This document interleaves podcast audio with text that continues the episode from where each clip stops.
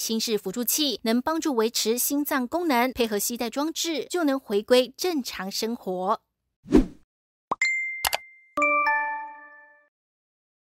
心脏全年运转不停歇，帮助身体循环血液。如果冠心病、心肌梗塞、心房颤动、心肌病变等心脏疾病控制不良，就很可能发展成心衰竭。严重的心衰竭患者会有容易疲倦、活动易喘、四肢水肿等临床症状。越来越严重的时候，就是在你休息的时候也喘，啊。那么到了这个严重、更严重一点，就是连躺到啊都没办法躺下来啊，这种情形的时候呢？就是到了末期了，就是你躺平，那就会更更喘。医师表示，心衰竭首要以血管扩张剂、强心剂或降低心脏负担的利尿剂等药物治疗，也要针对结构性问题治疗。当末期心衰竭无法靠药物改善时，必须考虑心脏移植手术。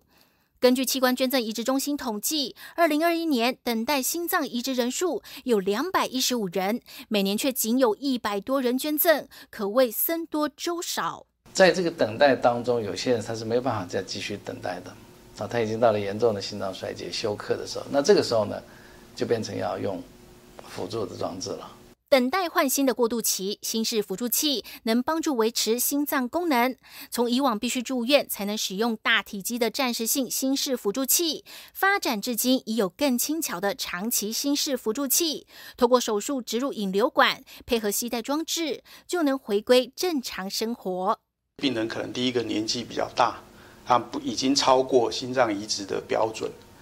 啊，第二个是其他因素让他不适合心脏移植，所以这种病人的话，主心辅助器的支持就是他们唯一生存的依赖。若患者无法换心，长期心室辅助器是目前续命的治疗方式。研究发现，植入心室辅助器一年存活率可达最高百分之八十八，第三年仍有百分之七十八。然而，针对心脏失去正常功能的任何患者而言，医师强调，心脏复健很重要。病人是在生病急性期，他心脏表现是不够好的，所以这时候呢，我们的目标就是一个所谓比较低强度的心脏复健。哦，刚出院这一段，一般讲我们会抓三到六个月，但在身体上面我也要养成他知道我的运动表现。哦，因为在这第二阶段的时候，我们会用这个辅助器。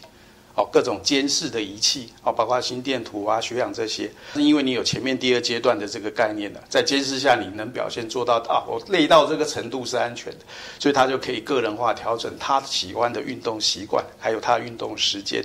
好，那当然最重要，我们是要养成他将来的一个长期运动习惯。振兴医院心脏外科团队从台湾首例换心至今三十余年，医病医心，振兴移植团队已成为这些病友的伙伴，如同家人般。至今累计完成超过五百四十例手术，术后存活率首年百分之八十三，五年存活率仍有百分之七十七，更有病人移植后存活超过三十年，手术成效在国际水准之上。医师提醒：心脏疾病别等到心衰竭才治疗，最好从源头预防，像是戒烟、控制肥胖及三高，还有定期体检不可少。记者田博生采访报道。